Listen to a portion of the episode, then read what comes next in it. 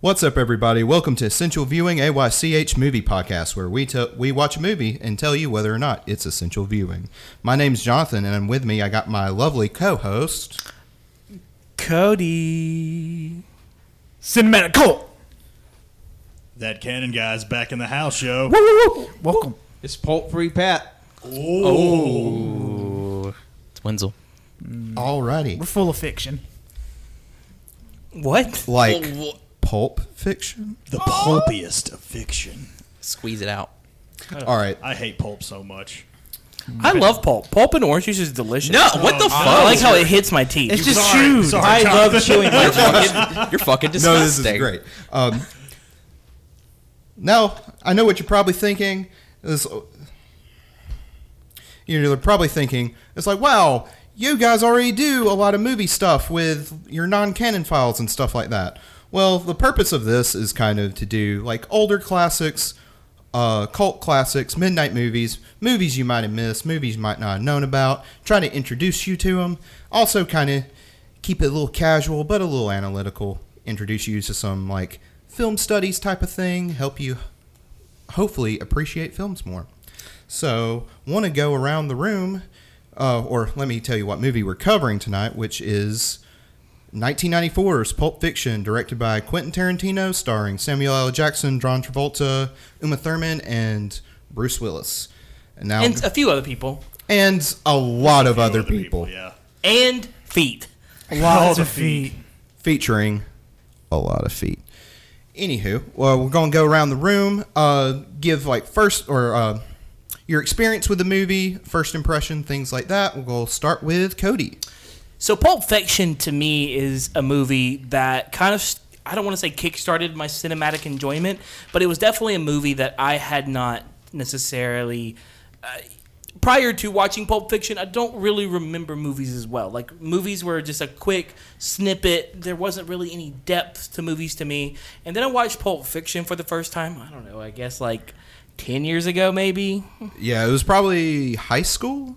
Yeah, it was like early high school, late middle school, somewhere in there, and it just kickstarted my whole like love of film and cinematography and movies, and because of the way it told stories, and it really solidified my love for dialogue. If you can't tell Yeah. by my con- cons- consistent talking throughout, persistent talking throughout these podcasts that we listen to. Um, so I've seen Pulp Fiction. What? uh, I've seen Pulp Fiction, Wenzel. Can you hear me over there? no, I, I- I just didn't. I didn't know you were a talking kind of person. You Oh. are, you're always so quiet. Oh, thank you, thank you. I'm a shy. Those weren't compliments, but I'm, a, I'm, a, sh- I'm shy. oh, ooh, woo. On TikTok, I'm a. I don't, I'm not even on TikTok. Oh, I'm like- I was I'm really a- hoping that was a joke. okay, first of all, TikToks are TikTok! is the best thing since. Uh, honestly, it's the best thing. we need to have a whole nother No. separate podcast. We're not going to dissect talk it. about Yeah. that. The TikToks No. of the week. It's like a 10 minute special talking about the TikTok tr- trends. no. Oh, anyways, No. Um, I've seen Pulp Fiction since then. I don't rewatch movies a lot. I really don't. But Pulp It- Fiction, it's tough, though, I've yeah. seen like six or seven times now. Wow. It's a lot. It's a. I've seen it quite a bit of times just for the fact that it's such a good movie. Oh, yeah. And every time I watch it, I come away remembering something more about it. So Mm-hmm. that's my experience with Pulp Fiction. Now that I've run up everyone else's time about No, I mean, no, no, that's fair. I mean, it's like unless like unless there's a movie that just really, really speaks to you. You know, of course, I, I don't really rewatch movies, many movies, but some of them that we're going to be doing later, I have rewatched several times. Stay tuned. Go Colt. Okay. Uh, my previous experience with All right, uh, Gannon. Pulp Fiction was I, I've only seen it once before, and uh, the one time that I did watch it, I was uh, a, f- a kid.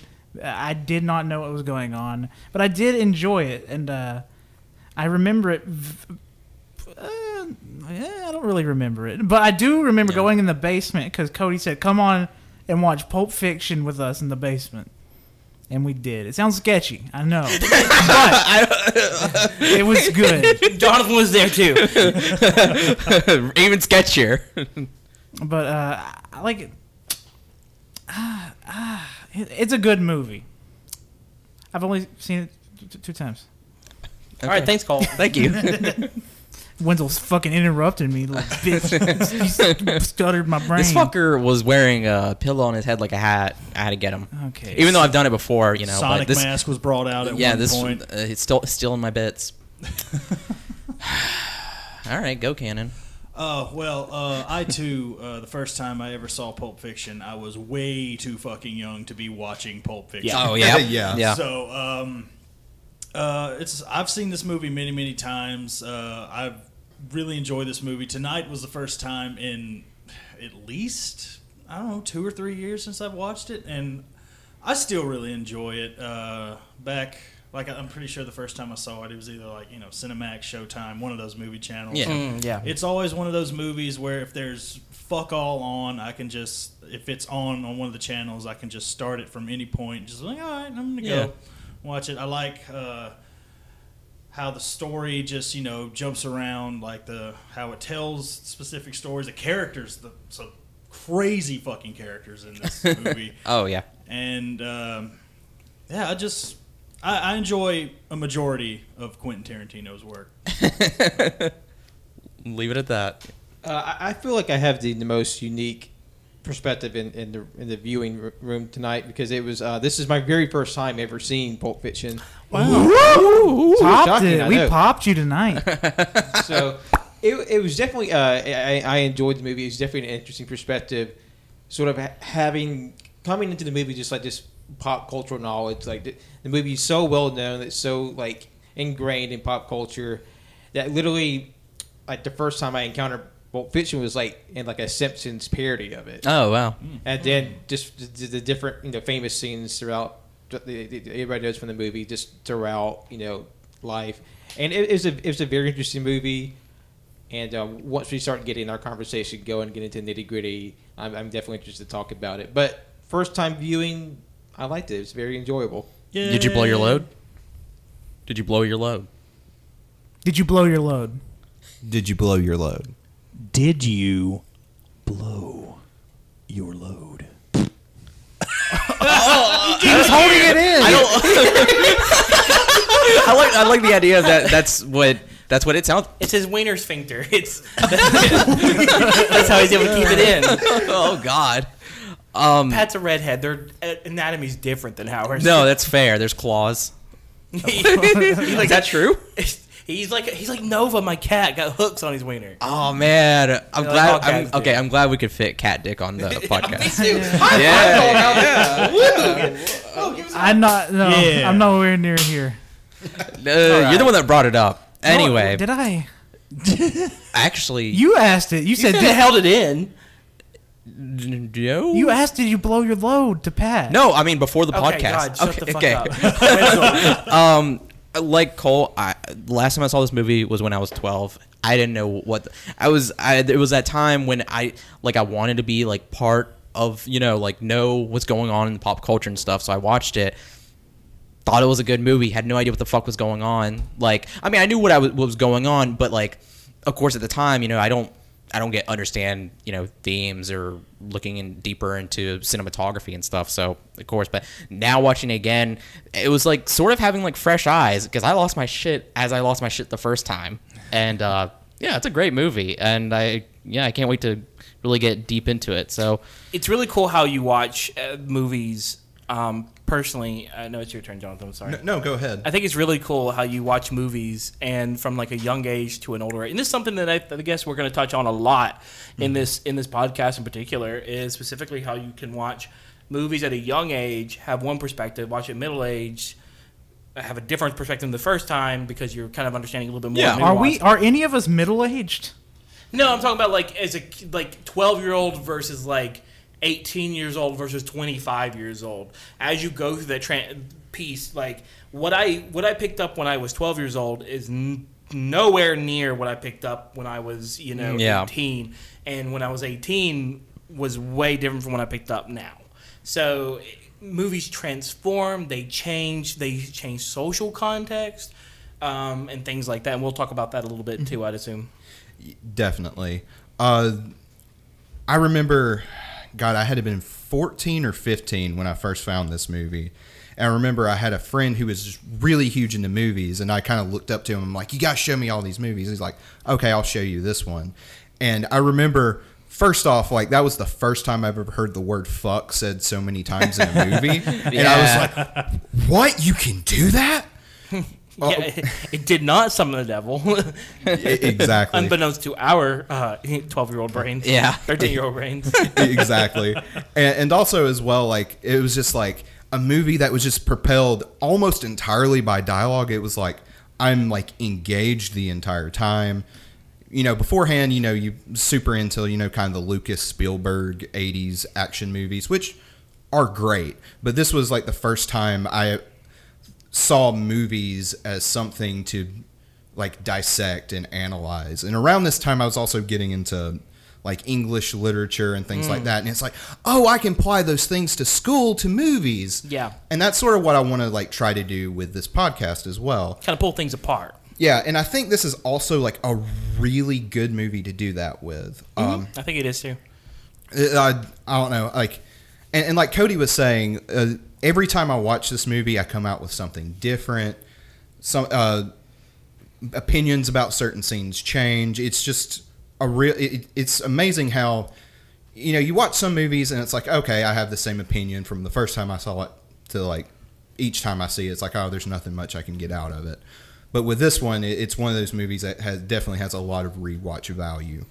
Absolutely. I'm trying to be more of a person who is into rewatching movies mm-hmm. because when I was talking about earlier about like when you a first viewing of a movie is you taking that movie at face value, what is giving you, and you're just experiencing it for the first time. Oh, yeah. Second, third, fourth times you watch it, you're actually breaking it down piece by piece, and you're starting to see scenes in a different way than uh, uh, scenes different from the whole of the movie. And this is much easier with this type, with mm-hmm. especially with Pulp Fiction, mainly for the fact that you know it's broken into chapters Yeah. and sections that, are, that are also broken away from a timeline. So Yeah, it's- I I think it's a fantastic movie to actually break down. And honestly, it's a good. I think. I mean, like, It's literally a fucking puzzle. yeah, it, it is a little bit of a puzzle. Um, And it's also a movie. Uh, we'll probably get into this with later movies that we watch, but uh, if you ever like venture into any sort of art film or any sort of like quote like high art or whatever, Yeah. there is this tendency to where it just becomes more laborious and homework. right.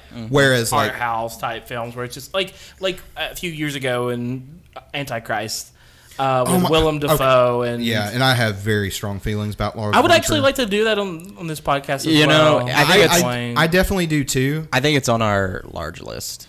I think. I'm pretty sure it is. Yeah. But it, he is a controversial figure we'll get to later. Um, fuck, I lost what I was talking about. yeah. Nice job, Cody. The Antichrist Oh, is pretty, you know, It's just laborious. It's, it's oh yeah, it was just yeah. kind of like you see the artistic craft that goes into it, but it's not enjoyable to watch. Yeah. Whereas like this movie, even on a superficial level, is just fun. It's Yeah, oh, engaging. yeah. Like, you feel engaged with the characters. I do want to mention just before we go into the rest of this movie is that this movie is a product of its time Very much so. in a lot of Uh, ways. There but then are- again, I feel like they could have dialed it down. It's 94. Yeah, Yeah. I mean, but you know, Yeah. but the thing, and I should mention that this is a product of its time. There are some. If you do decide to watch it, if this is your first time watching this movie, uh, and you want to watch this movie, if you're listening to this podcast, and we don't want to spoil anything for you right here. After this little thing I spill right here, full spoilers ahead. Okay. Yeah. But I do want to say is that there is a lot of violence. There is rape. There uh, is mm-hmm. rape that is that is that is tilted to be humorous, which is, can be kind of damaging. There is- mm-hmm. there is racial terms from from uh, from both sides. Beginning to the end of the movie. Beginning Yeah. in the move, no one is safe with racial terms here. This is every gambit piece um, that you can imagine. So it is a very controversial movie in that aspect. Tarantino himself has controversy uh, around him, and none of that is excusable. But this is a product of its time, and we do want to just give you that warning before you go off and watch this movie and feel traumatized afterwards. Yeah. Yeah, but uh, and and I've heard like I remember after Once Upon a Time in Hollywood, I forget it might have been the the fucking boogeyman herself, Anita Sarkeesian, came out of that movie and was Oh, like, God. I hope Tarantino never makes a film again because of all the stuff in that movie. And it's like, ah, I would ask, but I still haven't seen that movie. So I- it's one of those things like well, after that movie, I'm like, eh, I kind of don't blame you. But Uh, we'll, we'll talk about that as we go along, and, and like I said, we also want to be critical. Like, it, Yeah. Yeah. it might sound like as we're going around the wor- room, it's a bunch of Just a bunch Dudes of just jerking, uh, yeah, jerking each other Yeah, off. Yeah, we love Pulp Fiction. Yeah. Pulp Fiction is the, is the Uma height of masculinity. Have you seen Samuel? L- oh, have you seen Samuel L. Jackson without a shirt on, getting sprayed with a water hose? Totally straight. No, it's Okay. a, have you? Have okay, you this, seen? okay, Cody. This movie isn't Whoa. Fight Club. Have you seen Uma Thurman's feet? oh yeah, bro. oh um, man, Can we talk about her feet for a little bit more? okay, I think Colt's starting to. So Cody's like, no, we're can't- going Something we started go- here. we can't. Go, all all we can say is that we because because there is people who haven't seen later movies here. Tarantino has a foot fetish, and it was only brought to light really uh, in the past like year or so. And so, Well, I mean, it- it- it- no, I mean, it's kind of a thing where it was like, oh, haha, it was kind of like a joke, and then Wiggle you- your once you like toe. really notice it, it's like, oh fuck, there's a lot, lot of feet. Like literally, Yeah. one of the DVDs in the box that we watched Pulp Fiction from has uh, naked feet on it. Yeah. So, naked feet. yeah. but I do think we need to. I mean, Where, yeah, where should we makes should we start from the beginning of the movie here? Okay, well, what where I would like to start is probably the biggest thing that jumped out at me the first time I watched this was like, what the fuck? You can tell a movie out of chronological order. Yes. Yeah. What Yeah. what do people think about that like plot structure and how does that how do you think that works in the movie's favor? I used to hate this because I remember watch when we first watched it. I was so confused. I did mm-hmm. not know how to follow it. Then mm. again, I was twelve. Yeah. But now that I've gotten older, I've come to appreciate this. It's fun Yeah. putting the pieces Yeah. together. Yeah. Oh yeah. I would like to. The person who I want to hear the opinion opinion on this is Patrick. What did you think about the non chronological order, it being out of place, and things like that? No, it, it is very interesting to tell a story like not in a non-linear fashion, non-chronologically, and it is sort of fun to see all the different perspectives in in one day in one timeline, and just like different perspectives at different times. And I, it's like it, it- it's a it's a a very interesting uh, storytelling choice, and I and I liked it.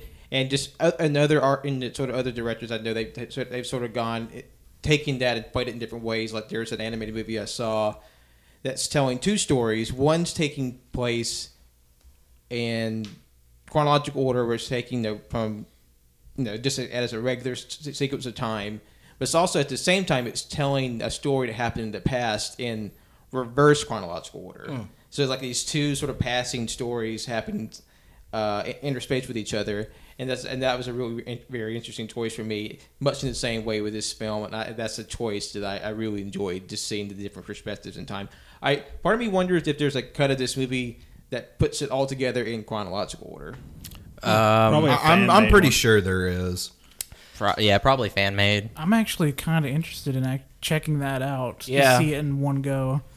Uh, maybe intercut with uh, Phantom Menace. Uh, Mentis. the, the Phantom Edit. Phantom Yeah. Mentalist. Yeah, 'cause Yeah. When I saw this movie um, as a, as a little canon junior, like like it's uh, the part where um, spoilers uh, when Vincent gets killed, like, and then he pops back up later in the movie. I'm like, wait, what? Huh? What the Yeah. fuck's Yes. Yeah. here? Like, uh, man. Oh, It- little me was freaking. the Yeah. fuck Same. out. Dude, I we're was- dumb kids. in like it's in that like that that that break in chronology, especially for younger Cody who watched this. I it. It kind of in the same boat as Colt, kind of in the same boat as Ken, and, kind of the same boat as Jonathan. I was frustrated because I'm like, why? I was ha- excited because I'm like, this is different, and I was surprised because I'm like, how does this work? And this how how does this work? like, it was kind of all like somewhere in the between because I first I did not like it, but at my second and my second watch through, I really enjoyed it because, and then this this actually this watch through. I didn't even really think of it that much. Yeah. And that was the interesting thing about this watch through was that yeah, I looked at this I just saw them as individual clips that were mashed together and all these people are just intertwined Mm-hmm. and telling us it's like it's like a storybook which is the same characters. It's Yeah. it's, it's Winnie the Pooh, right? But, Uh, but with Uh, this is a fucked up Winnie the Pooh. yeah. You You know, know- just imagine like Samuel L. Jackson and like a Winnie the Pooh like onesie. He's just his face is glaring out from the hood. Blasting. Uh, Say what one more goddamn so many, time. so many ways Tigger could be on screen. I think Uh, there is. I think I saw uh, like an artist rendition of Tigger and Pooh as Samuel L. Jackson. yes, you have. And Uh, it was just them. I, I think I've seen this too. yeah. Okay. Or hallucinating. but- I mean- maybe mass hallucination. Anywho, um, but yeah, no, I, I enjoyed the I enjoyed the time. I think the time shift. I don't know what it. I, I don't. In this watch through, it was very difficult for me to sit here and think, what does it actually add to the movie, besides kind of just Being tying fun. it all together and being kind of fun and Yeah. kind of funky, you know. One thing that did surprise me, this being my first viewing, is that I didn't. I only knew sort of the different sort of scenes out of context within just sort of general pop culture.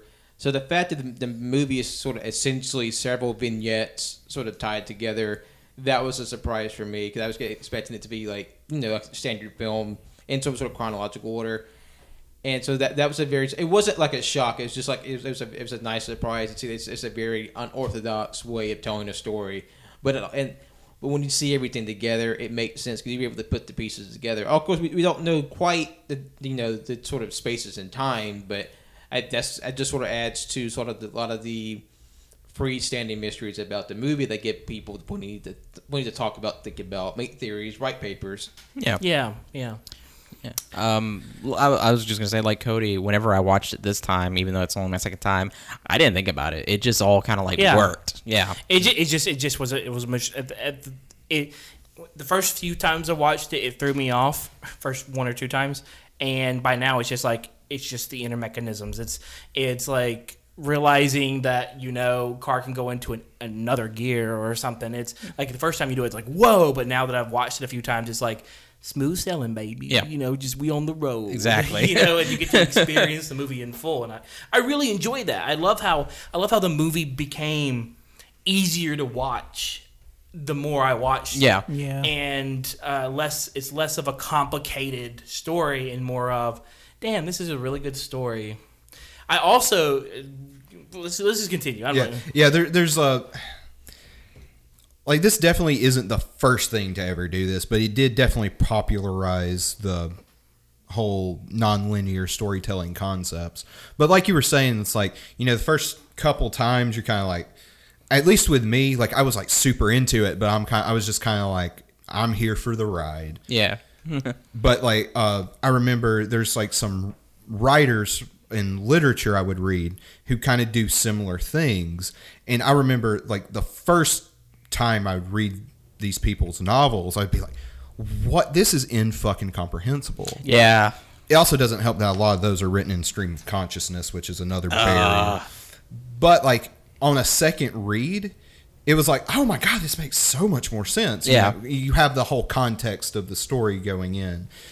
Um, and, like we were saying earlier, like I, I would definitely be interested in seeing a, a chronological cut of this movie. Yeah. But I think that would just rob the movie of a lot of tension. And like on a surface level, like everyone's saying, it makes like this not necessarily literal sense, but more intuitive sense. Every scene naturally progresses to another. And Yeah. even though there are a lot of anachronisms, and, and, and we were watching it on a really good TV and really good It sound. looked. Ooh, it was It- so. it looked really good. Yeah. But I, I and granted, I've seen this movie a countless number of times, and I started to see like little cracks, and, and I'm like, that that has to be intentional because it was just like these little details you think they would catch, but it, I don't know. But like like I was saying, like on a surface level, it, it would just. I don't know how Tarantino and Roger Avary did this, but made it makes more sense if it was Out of place. if Yeah. yeah, And, and it kind of and, and one thing I noticed this time in particular, it ha- almost is, uh, it kind of inverts on itself in in a lot. If I'm making sense, What? Uh, what do you mean? like it starts out like in the same place. Like it, like the beginning is split to from the beginning and the end of the movie, and then the end is like in the middle of the movie, and it kind of does this weird loop back into itself. Yeah. Oh, y- yes. Which could get into deeper theories, right? yeah. Oh man. Uh, you're you're experiencing Ragnarok in a way, uh, in a in some sort of fashion of like the, the cycle of life and death in a way. Yeah. Um, but like uh, I am this time around, I was able to collect a little bit of a of a different viewpoint from like superficial to like this movie is to me is shallow water. Like this is how I viewed this movie this time. It was very shallow water. It's not very deep. It looks like it could be deep. Mm-hmm. There's tons of life. It is a beautiful coral reef in the shallows of the on the beach side, right? I don't see any. There was no real deepness there. Everything that looked deep kind of caught your attention, like the briefcase. Like, what the fuck was in the briefcase? Like, younger me was like boggled, like, oh, that's you know his soul, or you know, Well, there, there was. There, oh I think a, um, a novelization of the movie was supposedly it was Marcellus's soul in the briefcase, Well- and and the band aid was to cover up the six six six that was on the back of his head. And like Tarantino's own admission was like. We just did it as kind of a plot device. I mean, we kind of, you know, we Yeah. don't even know what it is, and it kind of doesn't matter. Uh, Yeah, it- Yeah. but that's that's the depth. Of, that's what I'm saying is that it looks deep, but it's not deep. But it's still teeming with life and complexity. Oh, yeah, it's not like for an sure. empty shallowness. It's a shallowness that's compl- that is that is complex, and it is like it is the like this movie was much about fucking nothing. It affects no, it does not affect the world in any way or fashion. This is just life stories of some gangsters fucking some shit up, and, And- a boxer who fucked over these gangsters, and a gangster's boss who gets gets in a bad situation real quick. So, okay. A- and like, Spoiler: the gang Marcellus, the boss, gets fucking raped, and Yes. I completely forgot about that. I don't know how you forget Wow. about that. that is, I mean, you were 12 the first time. I was you saw 12, yeah. So I just forgot and watching or again, repressed it. repressed it, and seeing again, I, w- like I said, seeing fresh. It was almost like having fresh eyes. Yeah, there was an interesting thing that that, that Tarantino kind of does is where he like He says lo- the N-word. A lot of oh. movies. Yeah. he does. Um, there's a lot of movies where you see. Um, where where it's things are implied, right? That's what a Yeah. lot of movies do. So like there was an implication like of rape happening in the scene where Bruce Willis was searching for a weapon. But then suddenly break down the door and you get to see it full butt ass like happening in the corner. Yep. And you're just kind of left in shock. Whereas you're just assuming, oh, we're just gonna listen to this happening. It's like kind of Ugh, and then he opens the door and it's like, oh. So that was like a briefcase moment, right? That was uh, that was mm-hmm. like that was the briefcase in a way was that door being open and and it, so we got to see that. But you think that's going to happen with like the briefcase. You think that's going to happen with a lot of things. There's a lot of doors, a lot of doors in this movie. If you've ever noticed, there's doors to the bathroom. Yeah. Where uh, where what's his name? Vincent gets Vincent shot by Butch. There's doors. They're standing in front of a door. Um, They go through a door to talk in front of a door, and then come back through the door to go through a door into that apartment.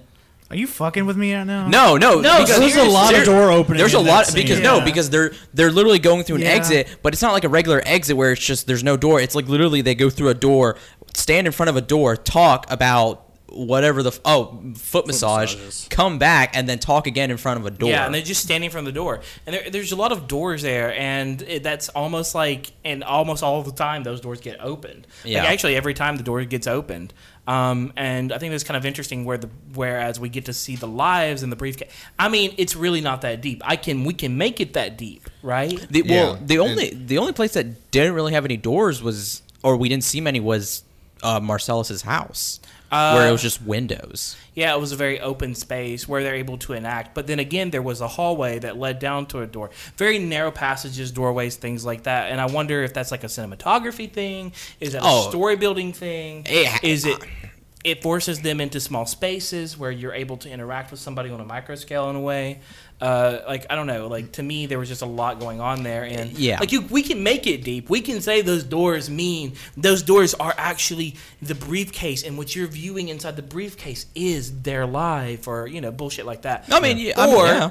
you can see it as a, from a cinematography perspective. I'm talking a lot. I'm sorry, but I just get really excited about these types of things because it's like these little things you start noticing. It's like fuck, there's a lot of doors. Like, Yeah. who thinks about that? fuck, there's a lot of doors. No, like Yeah. no, yeah, no, no. It's um, It's a definite motif. yeah, Yeah. definitely. Um, and I think you're you you're hitting on sort of what like the depth of the movie itself in the sense of it's like I, I don't want to like I want to wait to save my big diatribe of what this movie's about towards the end because I, I was sitting at work the other day because I kind of had a similar opinion or a similar thought like you the last time I watched mm-hmm. this where I'm like this movie doesn't really have as much as I thought it did. And it also didn't help I had someone with me who was like yeah this movie isn't deep. I don't know what you see in it.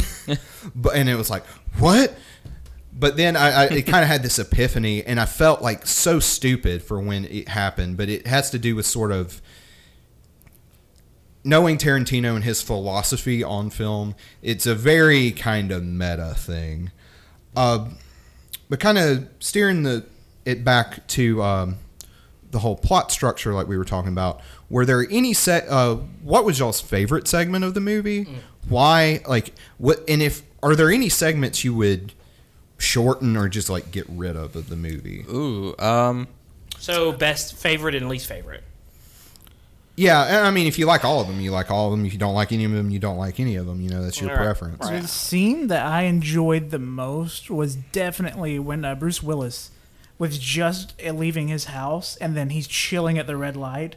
And then Marcellus Wallace walks right in front of the car and they just lock eyes. And he's like, motherfucker. and then it just cuts to Bruce Willis slamming on the pedal, running Marcellus Wallace over, and the chaos just ensues. Ensues, yeah. That is hands down my favorite scene. In no, this that, whole that's movie. real fucking. And that good. really gets into like the whole idea of coincidence in this movie. yeah, which is a very big thing in here as well. It's like, wow, it's coincidental that they survived the bullet rain from the apartment. Um, uh, the the Vince and uh, Sam Jackson's character. I can't remember character Jules. names. Jules. Jules. Um, yeah, coincidence is big too. Yeah. Yeah. Um, and Marcel was just he was just holding a box of donuts. Yeah, he had a coffee. Coffee too. too. How are you going to hit somebody when they're carrying donuts? I know, That really, fucked. really shitty. Yeah. I really enjoy the uh, fact about one of the big things I really enjoy about that scene is that Bruce Willis got away. Yeah. He was free. He had a watch. He had a gangster that was supposed to be on him. He was dead in the bathtub. So he, that was one less person he had to worry about coming for him. And, and a lot of the all these vignettes kind of have a very similar like mini plot structure to them, where they uh, like everything is going according to plan, and then one thing fucks up. Yeah. Like with M- uh, Mia, the Mia and Vincent, Vincent storyline, Yeah, she yeah. snorts heroin, and that, and it, you think it's like, oh, is this going to be about? They're going to secretly fuck, and Marcellus is going to find. No, she snorts heroin. and She's ODing, and it kind of takes a left turn into Crazyville. You have the Golden Watch, where they, he runs into Marcellus right as he's about. He's basically won, and it's like motherfucker, and then and then probably the funniest line in the movie. Oh man, I think I shot Marvin in the face. When- yeah, that's Which, like- fuck. Side note: This movie is so fucking quotable. Oh, it Oh, really oh, yeah. It's so iconic. It Samuel yeah. Jackson, easily the most quotable out of Yeah, all of the for sure. people in the movie. like, I, like I, Tarantino is known for his dialogue. Like he is, he has perfected movie dialogue where a lot of people might seem it. It, it works so it just flows so naturally, and you do have to have like you do have to have good actors to do this type of dialogue. But he, but his way of writing. Is so good, and he actually is a very good actor in this movie. I thought his acting was He No, I, I mean, mean, it I, was- I, I thought he was fair. Yeah, It was the weakest acting in this movie, but let me tell you, you're he's, dealing with he's definitely not a trained actor. no, either. No. but and let me tell you, these other people that were acting in this movie are like top tier, so it's very difficult to be like Comparing eh, him, Yeah, yeah. So like, but he did a really good do- job, and his dialogue spoke for itself in a lot of ways. Yeah, I mean, even Um, like even if we don't have much background on his character, the way he acted, like it just like he really fit into like kind of the little hints about his character from Yeah. Jules and Vincent, which was very good. But um, Kenan, what about you? What was uh, Favorite and least favorite? yeah, whatever. What do you feel like? Oh, Pick your man, poison. This is a tough one. And what Uh, I mean by part, I'm more mostly talking about like di- the segments of the movie. Yeah, like themselves. y- yeah. If you, I mean, if you what want to, segment stood out to you and for what reasons? yeah, I just uh, I love the uh, the banter between uh, Vincent and Jules, like in the very beginning of the Yeah. movie. Yeah. like that whole bit is it's just fun to watch. yeah. They're just so yeah. natural around each other. Yeah. like they're so themselves and so comfortable. Uh, honey, I have problems with Honey Bunny, especially towards the part where she's like freaking out, like some weird accent is just poking out. Yeah. mouth. She says a different line both times. Did anybody else catch that? Yeah. yeah, that's what I was talking about. There's like weird like continuity mistakes Yeah. with the movie that I couldn't. They had to be intentional because they they were obvious enough to where like if you're paying attention you would catch them, but like also not like super detrimental to the movie. Yeah. Plus, how good is it to see Bruce Willis actually trying? Oh man, I miss good old Bruce Willis, don't you? Oh Yeah. yeah, This is back definitely. before You know, it's- whole feud with Kevin Smith, but they just kind of like, they're, oh, they're, they're both shit to work with. Last I've heard, they've patched up. Oh, they have. That's yeah, good. Like, but um, I don't know. Like, uh, even John Travolta, like, like this is a man who is starring in a film right now directed by Fred Durst.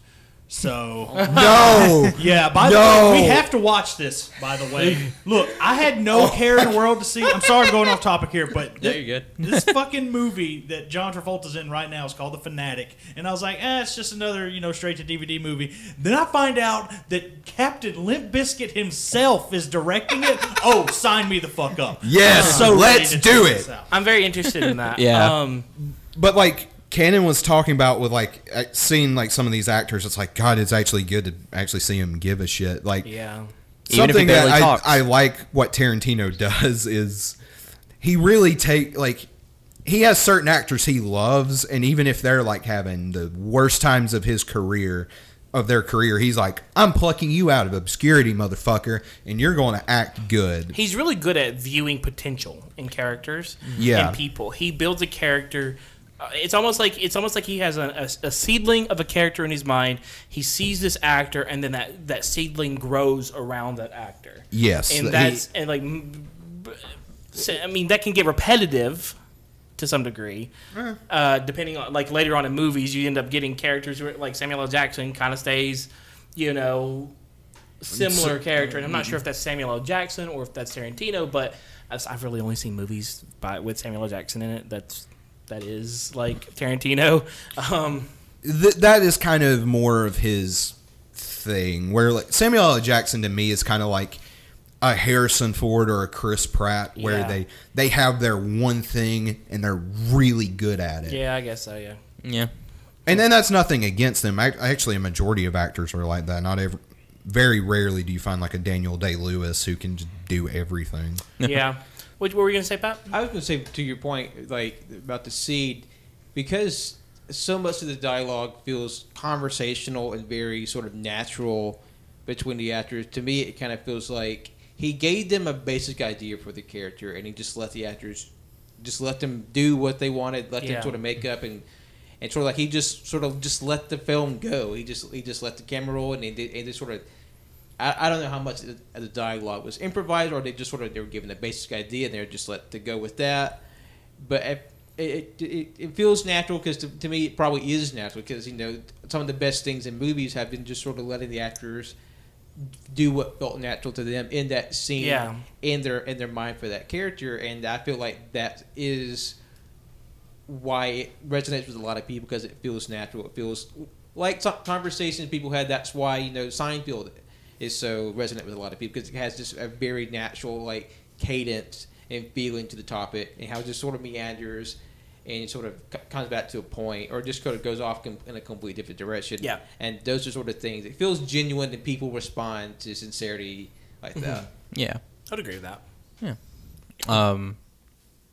Um, and kind of going off of that point, something I kind of it's not like a super problem I have with his later movies, but with this movie, the characters feel more, I guess, for lack of a better term, real. Yeah. Where, whereas like his later movies, like Inglourious Basterds, like in particular, and uh, fuck, like The Hateful Eight, they feel larger than life. they, sort they of. feel like movie characters. Yeah. Like, and, and that's uh, that, that's definitely the intention he's going. For. Yeah. but I feel like These could probably Yeah. be real people. yeah, and this was also too when like people had reins on him, and he wasn't just given carte blanche to do everything. And he's like, "I'm going to make a four-hour movie. We're going to turn it into a miniseries and put it on Netflix. Well, I Let's think with go." something like Inglourious Basterds, like I think just with the the idea and the setting, like having real characters in such like a, a, hyperbolic story and situation, that to me would feel like a clash because oh, that that is true. so like like you know some, something like Inglourious Basterds, it, it is sort of like a very like crazy sort of almost Over the top. cartoonish like a plot. historical type of thing. Yeah, because you know, we could you know, spoiler in, in Glorious Bastards they kill Hitler and it's a big explosion. So like, it's obviously they're gonna like that's putting it mildly. Yeah. they they just say they killed the hell out of Hitler.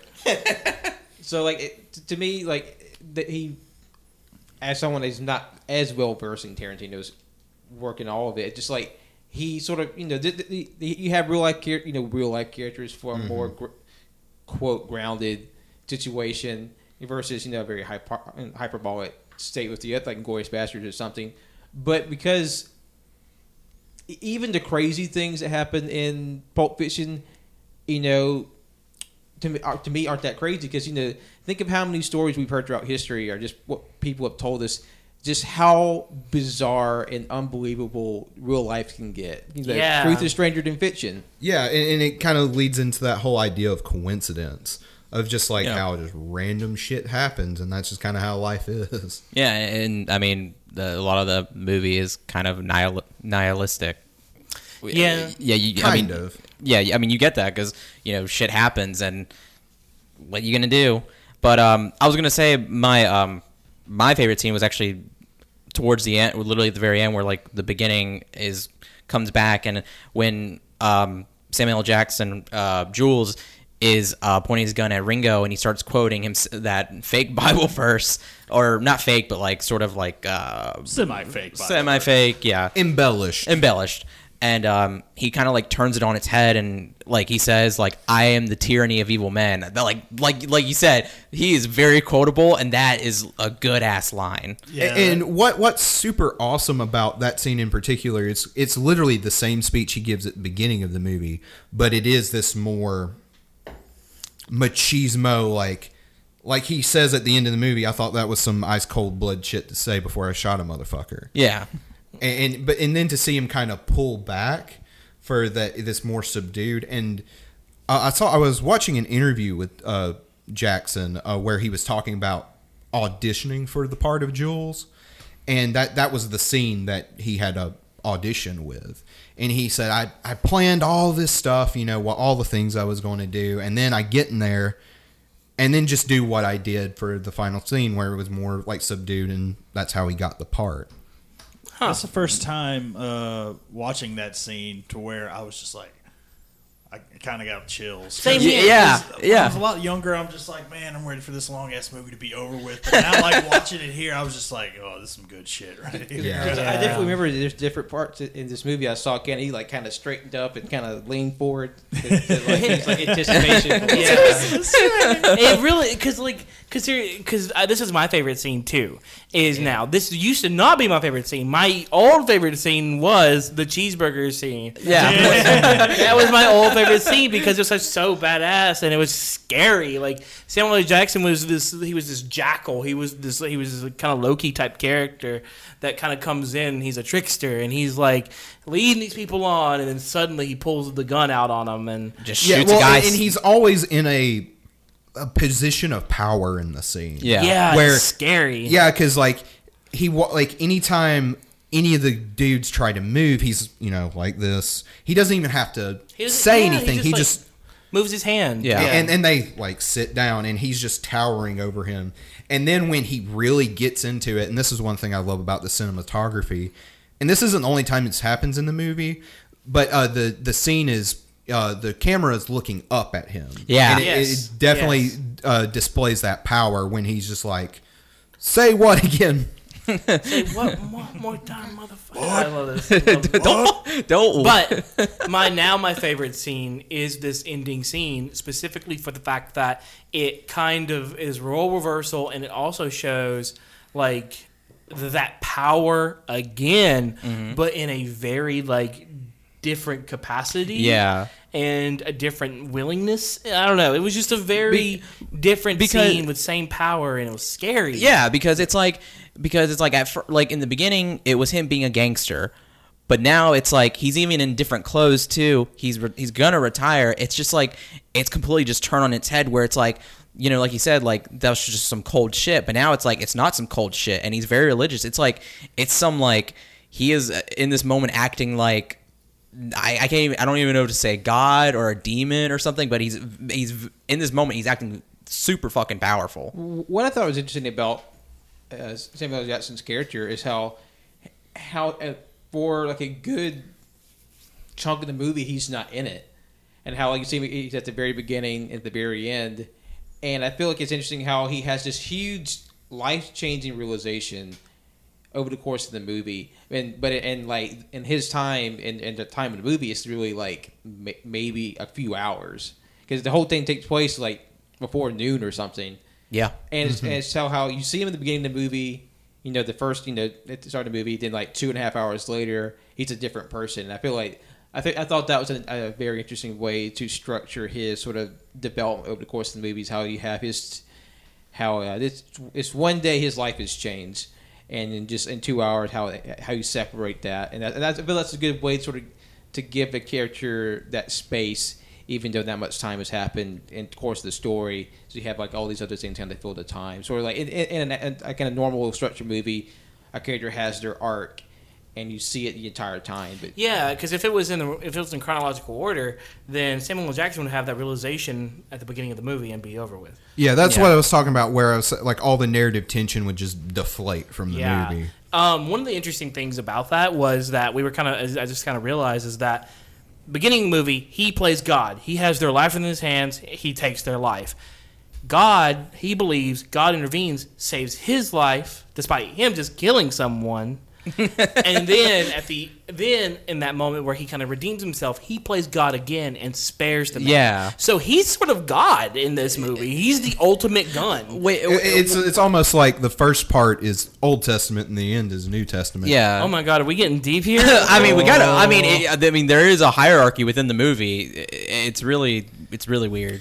Okay, Uh, uh, I that- got it. Sam Jackson, uh, fucking, what is his name? I forgot his name already. Uh, Vincent? John Travolta. No, John Travolta. god damn Both angels. Mike, hey, John Travolta's played an angel in a movie. about to say it. Michael, boom. oh yeah my god i forgot that movie existed they played it all the time back in TNT. Oh fuck. And Starz. Starz wore that fucking movie out. What movie was that? Uh, he's the Archangel Michael. He's it's he's- literally called michael yeah. He's on Earth and Never Just, he's just of like a it. devout he's dude. having sex and eating sugar cereal. Oh, all It- right. it, was this movie that came out in the late 90s i remember Sounds like a late 90s movie. th- there was this Sugar cereal. there was one of these kids movies i had that that was the preview before the movie and i couldn't it was like the wizard of oz or something but we're getting off topic Yeah. Pulling, but pull, real, real quick. I do want to get off topic real quick. Pulling back and kind of viewing cinematography history here, like movie history, like if the fifties were like golden age of Hollywood, the mm-hmm. '90s were like, look at this dirty motherfucking city, known as LA.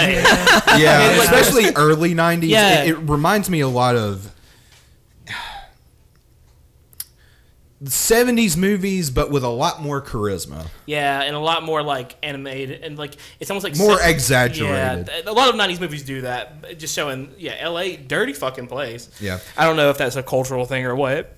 Oh god, hiccups. and, and while we're on the su- while we're kind of tangentially on the subject of the ending scene and the ending speech, what do you sort of make of that? whether it be like character wise or thematically. Uh, oh, man. I don't know. Somebody say something. Uh, what do you mean by that? yeah. What do you mean exactly? What do you what do you think? What message do you think is be, trying to be communicated with that? Oh shit! Um, fuck. I You know, are you my English brain. I'm too tired for this shit. I mean, this is what this is what Yeah. essential viewing is essentially Yeah, supposed to be, and I and I so much meant to do research before this because Yeah. I ordered a Blu-ray copy of this movie because it was five dollars, but fucking Amazon delayed it. God. Fuck you, Amazon. Plus, I wanted to do research for the movie, but then I realized I would be essentially spoiling Yeah. myself True. for the Yeah. movie. Glad you Yeah, didn't well, I that. mean, like, I- I- what did that's you, fine. That's fine. But what did you pick up this time? Is kind of what the question I'm is. like, uh, no, no, no, I or get do that. we want to start with Pat? See what? Yeah. Yeah. What, what do you think, thing? Pat? Yeah, put Or the onus on me. or just like I got this shit This ready drop. Motherfucker. Oh god, they got finger guns out. Okay, that's for the other podcast. Say what? or the, Say what again? I want to go home. Where she does the It's all on you, Let's Pat. see. what nuggets I got rolling around up in there? Um, Ooh. I mean, I have something. If you don't, well, I, I well, there there is something I want to bring up earlier. Uh, it, it was a, a a point about the the briefcase. Just sort of like my pre, just sort of like my preconceptions of the movie versus what it actually was. Sort of like I once again I wasn't expecting you know a nonlinear narrative, and plus I was kept thinking because I knew the briefcase going in was like it was significant or at the very least mimetic from the movie. So I, my pre- preconception was I kept thinking this was like a kind of a madcap scramble to like get the briefcase, but the briefcase kept kept changing hands with the course of the movie, and then there's sort of like you kind of tease about what it is throughout the whole time. But, but that's another thing how it it really doesn't play that big of a part. Like it, it's significant in a few in a few scenes, basically at the beginning and at the end and uh, and, and sort of like it's, it's sort of funny how at the beginning it's, it's very it's critically important that we retrieve the briefcase, and then at the end it's sort of it's sort of like an afterthought. I mean, it, it it's critical in that it allow it gives it distracts Ringo long enough for Jules to counter to, to at least his you know his countermeasures. So that was interesting. But sort of like it sort of just sort of further illustrates the sort of reversal of the movie, like what happens with Jules' character, how he goes from this very sort of abrasive, uh, antagonistic character to this sort of, sort of, sort of aggressive, like subduedly aggressive yet strangely merciful character. Yeah. yeah. and I, I feel as I sort of like I said, it just sort of it, it's just another sort of side piece of the movie. and Sort of, I think that I thought that was interesting. I I was just thinking along the lines of what it means that you talking about the speech. or like, You're poking it. You're trying to poke at something. I'm trying to figure out what you're fucking poking at. well, I mean, I just want to also pick y'all's brains before I Well, go on to my thing too. Obviously, like he just spared a bunch of people's lives in a lot of ways, but also like at the cost of their money, their wallets, and things, and their time. So like there was this like angelic kind of moment to him of like protect as p- playing God, like literally being in control and that sort of thing. Um, as for like a direct message, obviously it, it's sort of like. I don't really know. I, I don't really know. I, I, I don't. I can't really think of the message. that- well, like, or is there a message? I don't know if that's the thing about this movie is like first time I kept trying to pick it apart and try to find a find, find a message and I just didn't find it and or or at least I had ideas of like you know big concepts of like you know like like his soul's in the case and stuff like Yeah. that but now that I'm watching it it's like I don't know if there is a a a thing other than just like um kind of coincidence and f- going with the flow and Well, kind of I mean that, that- like I was saying about you know, um, sort of like with nihilism and also with kind of like the um, with some of the uh, objects or things within the uh, within the movie, like the briefcase. I mean, who knows what's in it? But I mean, does it really matter if there's anything in it? No, it? it, obviously it it doesn't, doesn't, matter. because you know it's it's given it's given um, importance. You know, It's- also like second chances are a thing in this yeah, in a way. Where I mean, Bruce Willis's character got a second chance. Uh, Mia got a second chance. Uh, Marcellus got a second chance Fuck. in a weird, horrible way. Yeah. Marvin Uh, didn't. The o- Marvin didn't get a second Marvin chance. did not get a second and, Poor Vin- Marvin. and Vincent did get a second chance. He was basically given not a second chance. He did get a second chance in the sense that he survived the cafe, but he ended up going back to the life he had and was shot and killed. Yeah. So Samuel L. Jackson got his second chance and things like that. So Yeah, um, I, I you know, I, I don't know, I don't know what to say about that last. part. I mean, it just it just goes to show um, that in that moment, you know, he re- he just realizes he's you know he's he's ultimately evil and he's trying to change that. Yeah. Yeah, um sort of what like sort of came to my mind the when I was like cuz I sort of had the same ideas y'all were. I was like there really isn't anything here. This is just really well written really well acted re- really well characterized but I don't know how much is here.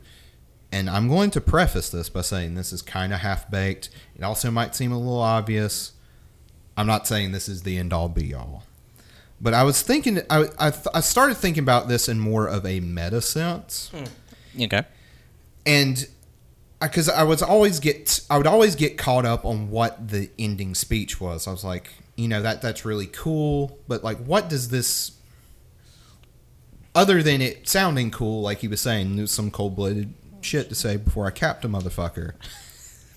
wow, yeah, we're nice. Um, but like, is there anything beyond that? And I started thinking about sort of what Tarantino has done throughout his career and is sort of elevating, for lack of a better term, pulp fiction or genre fiction. And sort of what I think the ending speech is is sort of the, in a lot of ways this meta commentary on how a lot of people view genre fiction in the sense of it's lesser it's a lesser form and it's not worth your time. And and this is kind of seen throughout a lot of the movie like the char- wh- what are the characters we focus on? The characters are these kind of delinquents. They're the dregs of society. But what i think tarantino's trying to get with this or you know if you want to get into authorial intent, and that's another can of worms. But um, is the idea of this is worth your time, this is worth your, and it's actually detrimental, and could honestly not be, or could be. I don't want to say deadly, but I mean to be that hyperbolic, but it can be because especially in film, a lot of like oh, what's the term?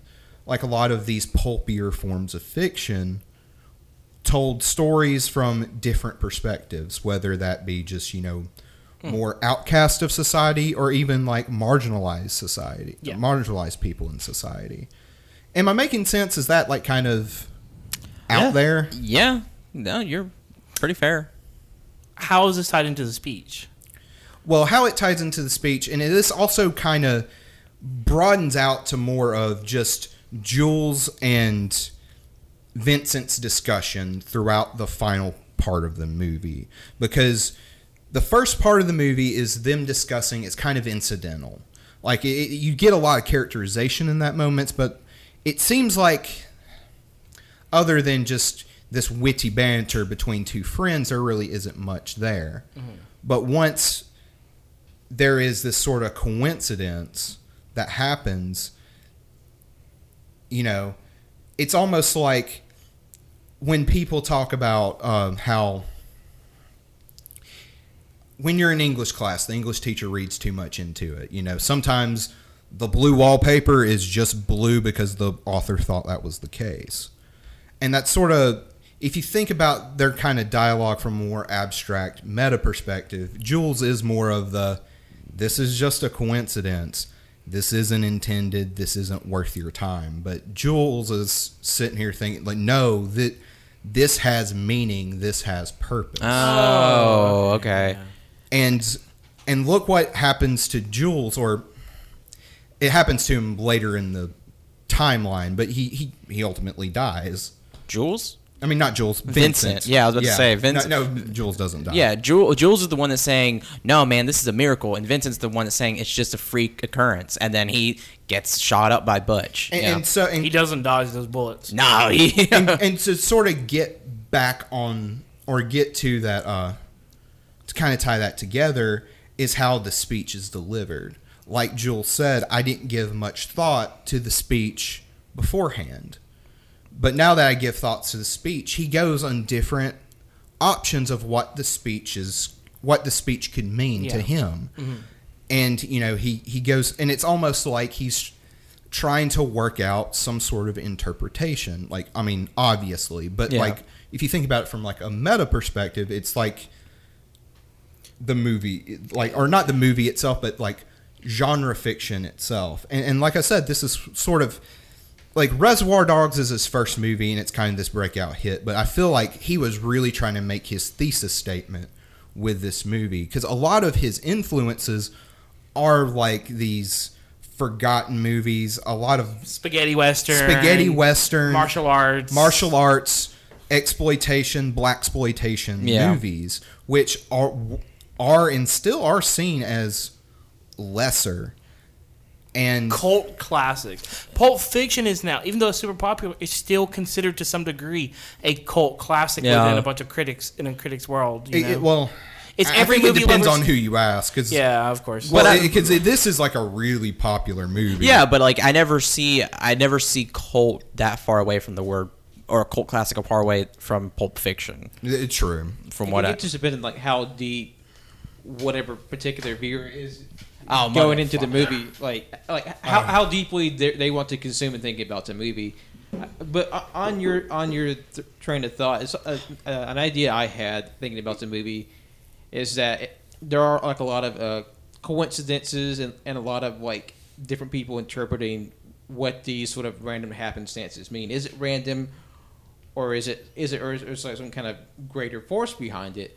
And to me, it kind of feels like what if, what if you one interpretation may be is sort of like maybe like a lifestyle sort of perspective. It's just there's no there's, there's no objective meaning overall, but it depends on how you view it. It, it, it may mm-hmm. it may be random happenstance. It may be sort of preordained, but I feel like either either one is is meaningful to the to the individual, and each each viewpoint is valid. Yo, oh, yeah, yeah, for And- sure. And, and getting what you were saying about how this film is kind of nihilistic, and I could see that to an extent, but it's also like, yeah, like you were saying, there's no like capital T truth, there's no like objective meaning in reality, and it's just kind of life is just a series of sequential events. But what we do with stories, what we do with narrative is try to make sense and Yeah. try to apply our own meaning to it. And I think that's sort of what he was getting at with this movie, with the added message of just because this isn't high art doesn't mean it's not worth your time. yeah, there's a lot. There's not can- any lesser meaning. It, it's, it's as deep as you want it to be. Yeah, I- I- exactly. exactly. I mean, it's like literally with the briefcase. It's like there's literally nothing in there, but because it's there and because you see it and because Jules and Vincent have a mm-hmm. mission, it's important. And I mean, and that's the same thing with the language too. A lot of the language. Exactly. And it's it's almost like he's kind of steering you into looking in this movie look to look at this movie from a different perspective or uh, from a more abstract thematic perspective. And I know that kind of sounds pretentious, but like that's also kind of the point of what we want to do with this podcast. yeah, yeah. and So, I, I mean, and, and yeah. when I came up, when I saw that, I'm like, "Fuck, this is a good idea for a first episode." But um, Yeah. because like you know the at the beginning of the movie, the briefcase is this very important thing. It's this big plot point, this big MacGuffin. But like when it's turns out it doesn't really matter. It makes you put more focus on the characters, their struggles, and sort of like the thematics or like we were saying, the coincidences. Yeah. Uh, something I was going to say about language, though, and I, I there was another favorite line I had, and it was when Butch was in the taxi. Was when um, he said his name. My name's Butch, and Esmeralda's like, "What does your name mean?" And he's like, "This is America. My name doesn't mean shit." Oh yeah, yeah, that's a- and like I mean that's just that's just another like incident like especially with language too how you know a cheeseburger is known as a royale burger or Yeah. uh what was it he asked uh what was a whopper and he's like he didn't I didn't go to Burger King or later how uh, they said garçon, but garçon means boy. When he uh, when Ringo calls yeah. the uh, lady, or when um, Butch is talking to Fabienne, and Fabienne says um, motorcycle, but he's like, no, it's called a chopper. damn. All this this movie is just doors and the concept of meaning. Yeah, literally, literally that's what it is. Like that's what you like. And coincidence Like I said, and- like it's very it's nihilistic, but it's also like there's meaning there, but there's not, and it's just like it's just a I don't know. Yeah, it's hard. it- It, it's very difficult. It's like well, this means this. This means that. This doesn't mean this. This does mean that. What does this mean? Here are the three options. I'm going with this option. It is the most right option, but these other two options could also be right. You know, in its own way. And then like there is no meaning. Vince is no meaning. The only one that does not have I don't want to say happy. Marcellus does not have a happy ending, but he does get out of it alive. Yeah, I mean he's the only still- one that doesn't the only one who does not believe in in in the power of intervention or or meaning is the one who ends up dead which is kind of a weird take on like maybe uh I don't know. it's Ma- not that deep bro You know, n- you know, I take it back. This is a Christian film. yeah, because that that was one of the things. Was like when I was thinking of it as like this kind of like nihilistic type of movie, I was, but I was like, but the movie kind of rejects that with Jules, and I was like, yeah, I don't think like like Tarantino's that like super religious or anything, but it being like a religious type thing, I think he that's an interesting juxtaposition between like religious or the sacred with narrative and story and like um and the meaning of it all in between. Yeah, yeah no yeah this movie is very is i gotta watch it another time yeah. No, I'm really now i excited. gotta watch it from i gotta write it with a watch it with a notebook in my hand and a- Exactly. and No. a full night's of sleep No, I, I have a notebook in my backpack right now, and I cannot wait for to get Pulp Fiction in the mail because I'm gonna watch it again. I'm gonna take notes because it's just it's like like it's very int- it's still very interesting, especially on the second watch. I need to watch it again. Very good. yeah and, and like he does succeed in elevating these pulp pulpier ideas concept genres to high art like this movie won the most prestigious film award you can it was 1994 which was Forrest Gump. We're talking Shawshank Redemption. We're talking uh, with Pulp Fiction and probably several other movies that go. yeah like that was 94 was a big year It was a Yeah. huge year where movies that have made ripples throughout literally uh, everything. Schindler's List was 94, wasn't it? Oh. 93 i think Yeah. well it was at that same time That time period, like Yeah. these movies, they made ripples, and still, uh, the the standout movies from the '90s. If you think of '90s movies that stand out as like high art, is Schindler's List. It's I don't know if I'd say four. wait what Ants. 1998. okay Replace- 1998 wrong year get it right Bugs Life. bugs life is better I was gonna yeah, I was gonna say Bugs Life, man. Bugs Life. Ahead, Replace no, replace Forrest Gump with Bugs Life. Well, comedy doesn't have to be like people can't look down on comedy like it. You can't explore dark, you know, deeper things and have something affirming said through comedy. So, like Forrest Gump, you know, it obviously has its, you know, theatrical merits. But I'm definitely interested in Cannon because he, he's one of the uh, inter, uh, people who's seen this multiple times, and I want to know like what, uh, with this viewing, like what what has changed for you, what what has been opened up to you. So what's changed and what sort of you know been your perspective through like this this this latest viewing for you. Fuck. Uh, It's also super late while we're It's recording. midnight. Yeah, we we've been going for an hour. oh, what what has changed? Um, Any new insights, I anything can like that? I appreciate it a lot more now because, like I said, it's been it's been a few years since I've watched it uncut all the way through. Um, I. It just makes me think of all the weird things that could have happened. You know, because uh, because uh, Vincent's character is actually the brother of a character from Tarantino's first film, Reservoir Dogs. Mhm. He's uh, it's Vic, right? uh, I think he's Mr. Blonde. Yeah, Mr. Blonde. I, I don't know if his real name was Vic or whatnot, but um, oh, shit, you gotta forgive me, guys. I'm I'm dog ass tired. No, it's all good. It's all good.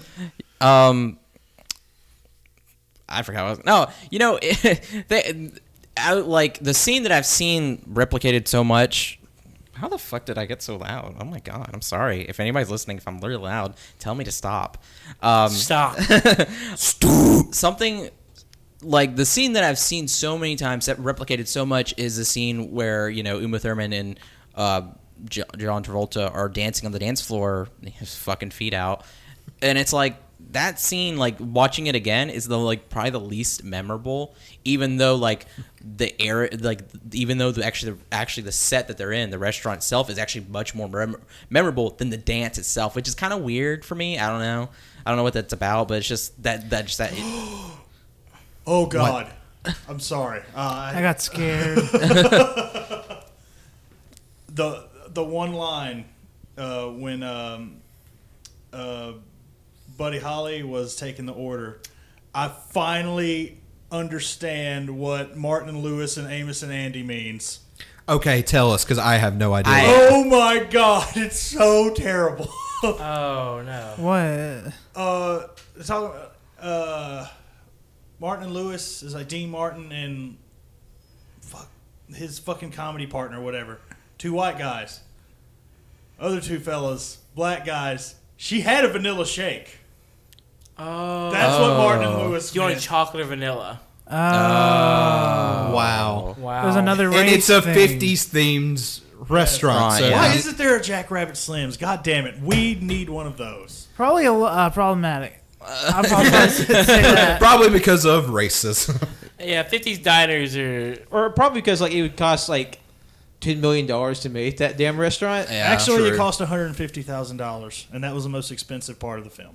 Oh wow. And then they, Boom! And then they tore it down the next day. Yeah, they did. Although it, Unfortunately. wa- it was cool to have like what all the almost all the dude waiters are dressed up as Zorro. I want a Zorro costume. Which that that was that. yeah, I didn't notice that until this watch. I, know, was right? like, yeah, a lot of the dude waiters are fucking Zorro. Yeah. also, like Steve Buscemi's playing a waiter, and in Reservoir Dogs, he didn't like to tip waiters. Yeah, so that's, Oh, that- that's, that's becomes full awesome. circle right there. Yeah. fun. That's It- fun. it's the Quentin Tarantino cinematic. It all takes place in the same. place. Honestly, You know, it, it- feels like it does in a lot of ways. well, it, it does technically. I think mo- all of his movies take place in like Samuel L. Jackson's a vampire. oh my god, if you think about it like that, the briefcase, it was the jewels and the diamonds from the heist in Reservoir Dogs, and to get down below, because spoilers, uh, Mr. Pink, Steve Buscemi's character, was probably one of the only ones that made it out alive. He was the only one that made it out alive, and now he's a fucking waiter at Jack Rabbit Slim's. Not getting tipped because he's a fuckhead. Oh wow. Yep, Yes. And he- Django was killing the KKK. yeah. yeah, that was It's all the same universe. Yeah. right? Yeah. No. Yeah. Maybe. I mean, Does li- that mean Tarantino's last film is in space? I mean, I think Oh, the I only hope thing that so. ties all of his films together is the the, the red apple cigarettes, right? Yeah. Yeah. because they're like everywhere in Yep. his movies. I would love, love, love, love to see a sci-fi Tarantino. I think we're getting a Star Trek. he right? want he wants so bad to do a fucking Star Trek movie. I forgot that, that that was a story that came out a while back. see, that's weird. Like it's been like he, he's been like vocal about wanting to do that for years. I would actually think that might be a lot of fun. But see, that's weird though because it's like Star Trek has always dealt with like you know racism and xenophobia, and it's like a lot of his movies have racist shit in it. I mean, it deals with. But, well, that's a big controversial thing. I don't know if we want to get into that here. Uh, that, that's that's up to y'all. I, you know, is I think it's kind of a double-edged sword in a way where it is very racist. It also, I don't know. It's hard. I don't want to. It, it's difficult. It's something. It's definitely like super complicated. and I'm also not. I'm not a part of the community, so it's very difficult for me to. to I can't even talk on it really because it's just not Yeah, something that I experience or deal with. yeah, yeah. it's just So- it's like literally just a bunch of white dudes being like, "Oh." Yeah. So with, I mean, like, but at the same time, I don't know. I, I, it is, it is a, it's a product of its time. It really is. I mean, like, I remember whenever I was young, and maybe it's just because we're from Central Alabama, but when that we definitely doesn't help. watching it from young, when we were younger, I didn't even notice those words, the, the those phrases and things like that. But now that we're older, I cringed every single yeah, every time. single time. Hon- Yeah. Honestly, when I first watched it, I don't watch. I didn't watch with subtitles, so like, I didn't notice a lot. Did you watch with ears? I just want to know. Is that crack against people who can't watch movies without I'm subtitles? sorry, Pat. oh Like- my god, he's got a gun. like no literally i did not start i didn't i didn't even think about it but like i did not start watching movies with subtitles until i started hanging out with the lads like that was never a thing I but love subtitles. uh, no i love it too it's just like i never i never thought about it i was just Yeah. like it makes things easier Now you can know what they're saying. I mean, I always knew what they're saying, except Are for you except for? Pulp Fiction. I eh, look like watching it now and seeing all the shit that's in there. I'm like, Jesus. Sounds like selective memory. It could be, and that's the thing is that we we we did grow up with it. It was something that was very common for us, at least for us. It was very very Oh, common. oh my god. certain god, words, certain phrases, and things like that. It- it's that- disgusting. That I we've kind of Yeah. been not necessarily we've been we I don't want to say deprogrammed, but programmed to look at them differently and more critically, and actually see those words and see those phrases and see how they hurt and harm people, and to where every single time that was on screen, one of us in the room was like, ah, you know, like Oh, yeah. That- like, yeah, it- yikes. Yeah, there was, know? a, and it wasn't even just like the racial slurs either. It was some other things where, like, looking back on it, even though I love this movie, it's still like, mm, Yeah, there, there are things that are almost inexcusable, and I don't know. The Inuit scene where uh, it's young Bruce Willis sitting in front of the TV. yeah, Oh, there were- yeah.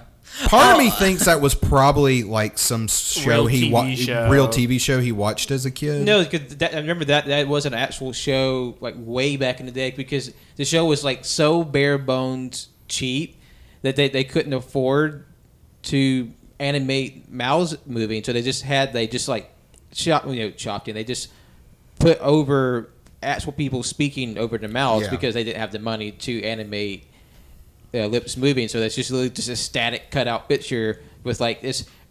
Just very jarring. Probably traumatized a lot of kids back Yeah. in the early fifties Yeah. of just like a mouth movie, and that, that's why you know Conan O'Brien parodied it one of his like you know segments on, on his late night talk show. 'cause he- that's what that segment was. It had just a mm-hmm. static picture with just mouths moving, and of course, like with this, with there's a lot of very troubling language in the movie, and of course, it is very deliberate, and your sort of reaction to it.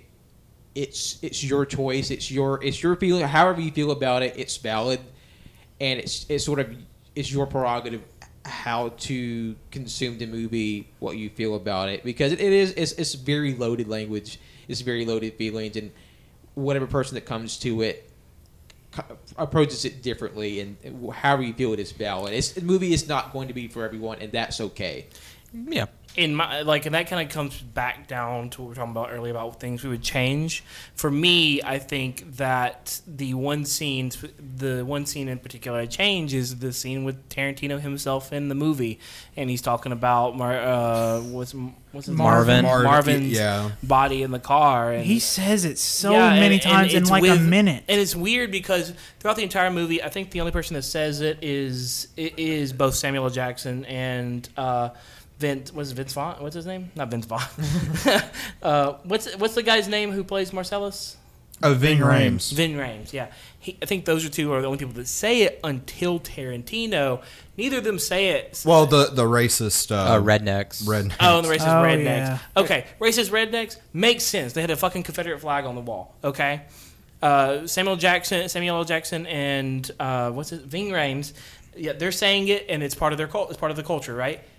Fucking T- Tarantino comes in and he says it with vin- with a vindictive sort of nature to himself, very violent nature to himself, and it's all it's very intentional, and it seems like he's very much having fun with it. Yeah. th- that's, that's something we, we like. We kind of talked and sort of joked about, like you know, he- like Tarantino seems to take like the taking away, like running with the privilege. Like, oh, if I have a black friend that lets me say, you know, a certain word, and I can just say it as much as I want. Or like, I mean, within ten feet of a black person I know, I can just I can just go ham. Yeah, and, and um, I, I made this joke that I stole from uh, these uh, uh, these guys. Uh, guys uh, have a YouTube channel called Double Toasted. They're the black uh, film critics, and they re- they take issue with Tarantino's use of uh, racial language, and they they said I swear to God, I think he wants to be black so bad that, that he literally like you know because he didn't have to cast himself No, in that role No. either. And It was he, his, it was his direct. He was the writer. He was the director. He was the person who cast himself into that role. So this was him like giving himself a pass to say whatever he wanted. and it makes no and sense. it makes no sense. And it's, it's completely inappropriate. It's completely inappropriate, and I do really think that's one scene that I think that needs to be Rem- not, not removed. it needs to stay in the movie because it is it is what yeah, it is. but know, it's definitely a big point of criticism. But I do think it's a major point of criticism, and I think it's a, a very valid piece, point of criticism that he was very. I mean, like it's one thing to have racist freaks, you know, violent rapist freaks say it. It's another to, To have, have the the director, director- writer, and etc. Uh, say, Say it like giving Yeah. himself privilege. Like it doesn't make any fucking Yeah. sense. and, and it's not. I could see someone making the bad faith argument of him like, oh, this is him saying, you know, how like up to do white people also use it, but it's it, doesn't Sure. feel like it's But, framed like, that way. but not- just because just because an up-to-do white person would say it does not mean it has to be written into a movie. Yeah. It- like let's Well- say well, and this it- is a movie. This is a creative. this is a completely fictional story. Whatever, if you're drawing, you're responsible for whatever you draw. If you draw someone naked, you draw someone naked. If you draw a flower, you draw a flower. Mm-hmm. If you're writing a movie, you don't have to be like, let's be as realistic as possible. They had a fucking glowing briefcase. He doesn't have to say. and literally the the little square Yeah. Uma Thurman And again, makes. we are all white dudes here, so we're, we're you know to so it's difficult for because we. You know, I recognize that it's it's probably we recognize it's problematic, and mm-hmm. it's something that you know comes up a time and a time again. If we ever get back to another Tarantino movie at some point, yeah, especially more like Hateful Eight or Yeah. Django or movies like that. and whether or not he's whether or not he has any um, vitriol or if, if he's if he's actually being hateful, I can't attest to, and I'm not going to try and play that mo- that advocate there. Yeah. I just think that it's inappropriate, and I think that it's not something that um, I don't think it was appropriate then, and I'm not sure. I, I definitely know it's not appropriate now. I, I like. I do think he has a respect and affinity for black culture. Like I said, this is coming from a white dude, so you know, take everything I say with a grain of salt. But like, but it still doesn't make any of that okay. I think he has. A, I think, but I don't know if he has a thing for black culture or if he has a thing for cinematic black culture, which again It is, is not is- all of black culture. and that well, no, it's a it's a it's a it's a view of black culture that comes from the perspective of of Hollywood, which is predominantly white men. So. yeah. Uh, so it's very difficult for again, it's very difficult to say that he has respect for black culture when I'm not black and I don't I, I'm not a part of that world. or is it like respect or fetishization? I think it's more fetishization. I really do. Same thing with feet. Yep. God, this f- fucking feet and Man. movies. John Bruce Travolta's Willis. sock feet.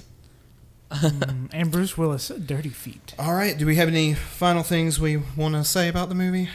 I don't know. I think that's it. I mean, over like you know, like Should, there's. should we go around and say like our like final like yay or nay you know, recommendations, Oh yeah. Is Yeah. it an essential Would we viewing? see this? star scores, with how, how you want to cap it off? And I say just do whatever you think is right. Let's start with Wenzel this time. Oh, star score. Um, I still keep it at uh four four to five four to five stars. And uh, is it an essential viewing? Yeah, I think I think it's very much essential. I mean, like like uh, Cody said, it's not very deep, but the thing is, it's still very lively, and there's still like you can still find some shells at the bottom of the ocean floor. It's some pretty stuff. I don't If know if you want. if you want to. Um, but yeah, what about you, Pat? Um, a a star score, I'd probably give it close to a four. Would I call it essential viewing? It's a very, it's a very your mileage may vary. I would say if you, um, if somehow you you know gone through this whole movie and sort of or gone through this whole sort of conversation without seeing it, maybe that's good. Sort of get, get to like if there's a movie that you're unsure about, uh, maybe possibly maybe uncomfortable with, do as much research as you can on it and then make an informed decision whether or not this film will be for you. I know it won't be for everyone. I can't. I feel like I can't recommend it to everyone. What I would just say. Be cautious going in and do your research. So that's a maybe. I would. Um, I don't. I don't really like scales and stars and decibel points and all that shit. You I got to give it a 4.257 cannon. Well, Nothing Pat pisses said me maybe. off more than so. when IGN's like, "I'll give this an eight point seven. Fuck off! Are you kidding me? Round that bitch up. But um, I would definitely consider this uh, essential viewing. Uh, to me, it you don't necessarily have to have a budget out the ass. A, a budget out the ass to uh, Jesus Christ. Um, Emphasis on ass. uh, to just film two people talking, and if they are having an entertaining conversation, that's really all you need. I guess in a way, that's why I I like most of Tarantino's work, and I guess a, a huge chunk of Kevin Smith's work because that's basically all of Yeah, Kevin he's Smith's he's stuff. very dialogue uh, uh, proficient. And But uh, yeah, I've I've grown up with Pulp Fiction. I know that may be weird to say. Like I said, a lot of us were Yeah, we're very young. children when we saw this movie for the first time. Probably shouldn't have. yeah, Yeah. but um, Cody forced me into it. Uh, yeah, uh, I I still enjoy this movie and essential viewing. Yes. Okay. Uh, I like star rating. Uh, I'd say it's a four out of five. I, I still enjoy the movie. Uh, I, I would say yeah. I, I would. Wa- I'd recommend it. I'd recommend watching this because I feel like uh, if you've never seen a Tarantino movie, it might be a little rough going into it. All but of it's them are also rough. probably might just be a good idea to just jump right in so you can uh, start off strong I and you can come down as you go on through time. I personally think that uh, I would first of all I want to give it a four and a half out of five. Okay. There's a half point there for that I'm taking away from there because of some unnecessary things throughout. The, like uh, we didn't even get to touch on the rape scene, but like Oh, it definitely should, don't- we're not yeah. going to go there, but I definitely sh- there's things in this movie that were for shock value and for intense value that I don't think should be there. However, I do think this is essential viewing uh, under certain categories, right? Like Yeah. overall essential viewing, maybe it's not. I, do I think it's a defining movie of some sort? I do think so. I think if you're really looking for a dialogue heavy movie, if you want to see good dialogue, good character interactions, and great character growth, especially of some of our modern, most popular actors, then I definitely think this is essential viewing. I think this is also essential viewing if you're looking at Quarantino. I, it's, it's, it's what I call him. It's what I, I hate saying Quentin Tarantino. It's just so fucking long. No, And go so for it. I just told him to call him Quarantino at this point. Uh, if you're really going for that Quarantino, like like you want to go into his filmography, I disagree with Colton and say that this is a rough one. I think this is quintessential. Quentin. Oh, This is- Yes, no, yes, without this, a is, this doubt. is this is the constant. This is this is what this is his defining movie to me. A lot of people see it as Django. A lot of people see it as Inglourious Basterds. They're all really good movies. I've seen all those movies, but and I, even even uh, the the new one, the Hollywood Once Upon a Time Once Upon a Hollywood. Time in Hollywood. I thought that one was my new favorite, but going back and watching Pulp Fiction, there's just something so comforting and and uh, I don't want to say comforting. It's very, it's like eating hot wings, right? Like it's something you love and Something enjoy. familiar. familiar, right? Um, and you feel like you're with friends when you watch it. Like you, You were. you, you. well, shut up. It, it's it felt very personal. Feel, feels very personal. So if you're looking for a, a Quarantino like a, a full on who he is as an individual and movie, if you're looking for like greatest directors of or, or not say greatest but most influential directors of our decade Yeah. you're- if you're looking for that sort of thing yeah you're gonna have your spielberg yeah you're gonna have your lucas you're gonna have your um, you're gonna have your um, james cameron I, I would Yeah. say you would have your tarantino in there as well Yeah. this would be the one movie you watch from tarantino I agree. I think this is definitely his best. Um, even with the very, very, very problematic issues aside, I like. I sort of agree with Cannon in the sense of like giving like any sort of like numerical values kind of arbitrary, but like if I were to make a hypothetical top ten, I could definitely see it easily being in the top five just for how how much this movie has meant to me, but also like Pat was saying, definitely, definitely do your research before watching this movie because it does have some very intense scenes and gratuitous, shocking content that isn't for everybody. right Yep. And well, with that note, uh, you can check us out on SoundCloud, iTunes, Google Play, Spotify, Overcast. Uh, give us a rating, review, helps us out a lot. Uh, we upload uh, essential viewings on Wednesdays. We're going to try to do these twice a month, but like to start out, we're probably just going to do them once a month until we can get in a routine in the Yeah. schedule. Uh, this is going to be the first time I actually use my Twitter as a plug. oh Defining moment here. Twitter debut. Now you're gonna see him retweeting porn. Now, oh, what the fuck off. Th- This time he's alive for real. for realsies. Uh, you can follow me at John Odinson 12 on Twitter. I don't really post much, but I'll probably be posting updates for essential viewing as they come along. And uh, with that, let's get everybody else's plugs. My name is Cody. You can follow me at CODDOC11. That's CODDOC11. I've enjoyed this. This is fun. This is a fun new thing where we deep dive, and I'm very excited to see the future of essential viewing. Um, Colt, you follow me on Twitter at ColtD00. Like Cody said, this was fun. I did enjoy this. Let's try to do it a little earlier next time. Yeah, Definitely. I, am a little dead, and I feel like uh, I've only ate uh, ice cream for dinner. Maybe because that's what you did. Everybody offered you food. I don't want to steal people's food. You're not stealing. The food I tried to eat was rotten.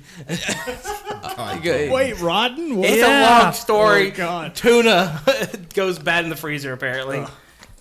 Oh, I am Cannon. You can find me at that Cannon guy on Twitter, and I promise next time I will be well rested. Uh, working in a restaurant in a college town is hot dog garbage. So, and you can also find me at uh, the bed here real soon. yeah. If, if, if you're out working, uh, going to the restaurant this weekend or just any time, be respectful of the people that work there. Tip your wait. oh, tip your waiters. Definitely. Yeah, definitely. Don't be Steve Buscemi. Yes. Buddy Holly. Don't be Steve Buscemi in Reservoir Oh, be a Dogs. buddy. Yeah, don't have big wet eyes.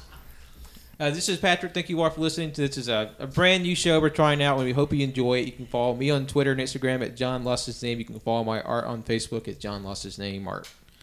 Uh, this is Wenzel. You can follow me on Twitter at Wenzel Wilkie. You can follow my art Instagram at World of Winsy. Thank you for listening. I'm really excited for this as well. We have some fun stuff planned. Thank you for Cannon also for coming on in this. Yes. Yeah. Thank you for having me. I feel really bad for being as tired as I am. No, you did- I- no, No, you don't have to How dare you feel for tired that. after No, working you- an entire day, then watching a movie for hours, hanging out, shooting the shit, and then Eating ice cream.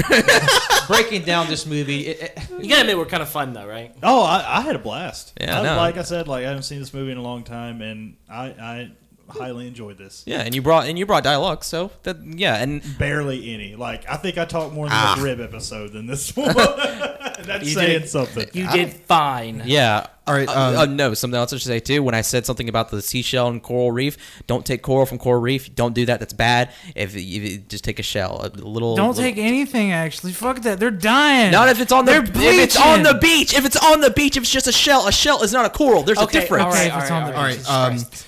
All right. Jesus Christ. have we decided what movie we're doing next? Uh, I mean, Or do we want to wait and post that? To We'll Twitter? wait and post that. we'll wait and post Okay. it. All right. Don't worry, we have over 200 movies on our rosters. it could, it, it can anything can pop up. But that's Two not. girls, one cup. But the, ooh, that's Let's do a randomizer for it. Anyways, we'll talk about that later. Yeah. I do want to mention that if you are still listening to this right now, uh, we we still we're still doing AYCH uh, weekly. No, we're not. Um, Tanner's dead. this will be on our SoundCloud. I think it's gonna be put in a separate playlist. We can. I think we're gonna. We're gonna make it second. Yeah. I don't Yeah. Um, it'll be in our main feed on Spotify. on, uh, not Spotify.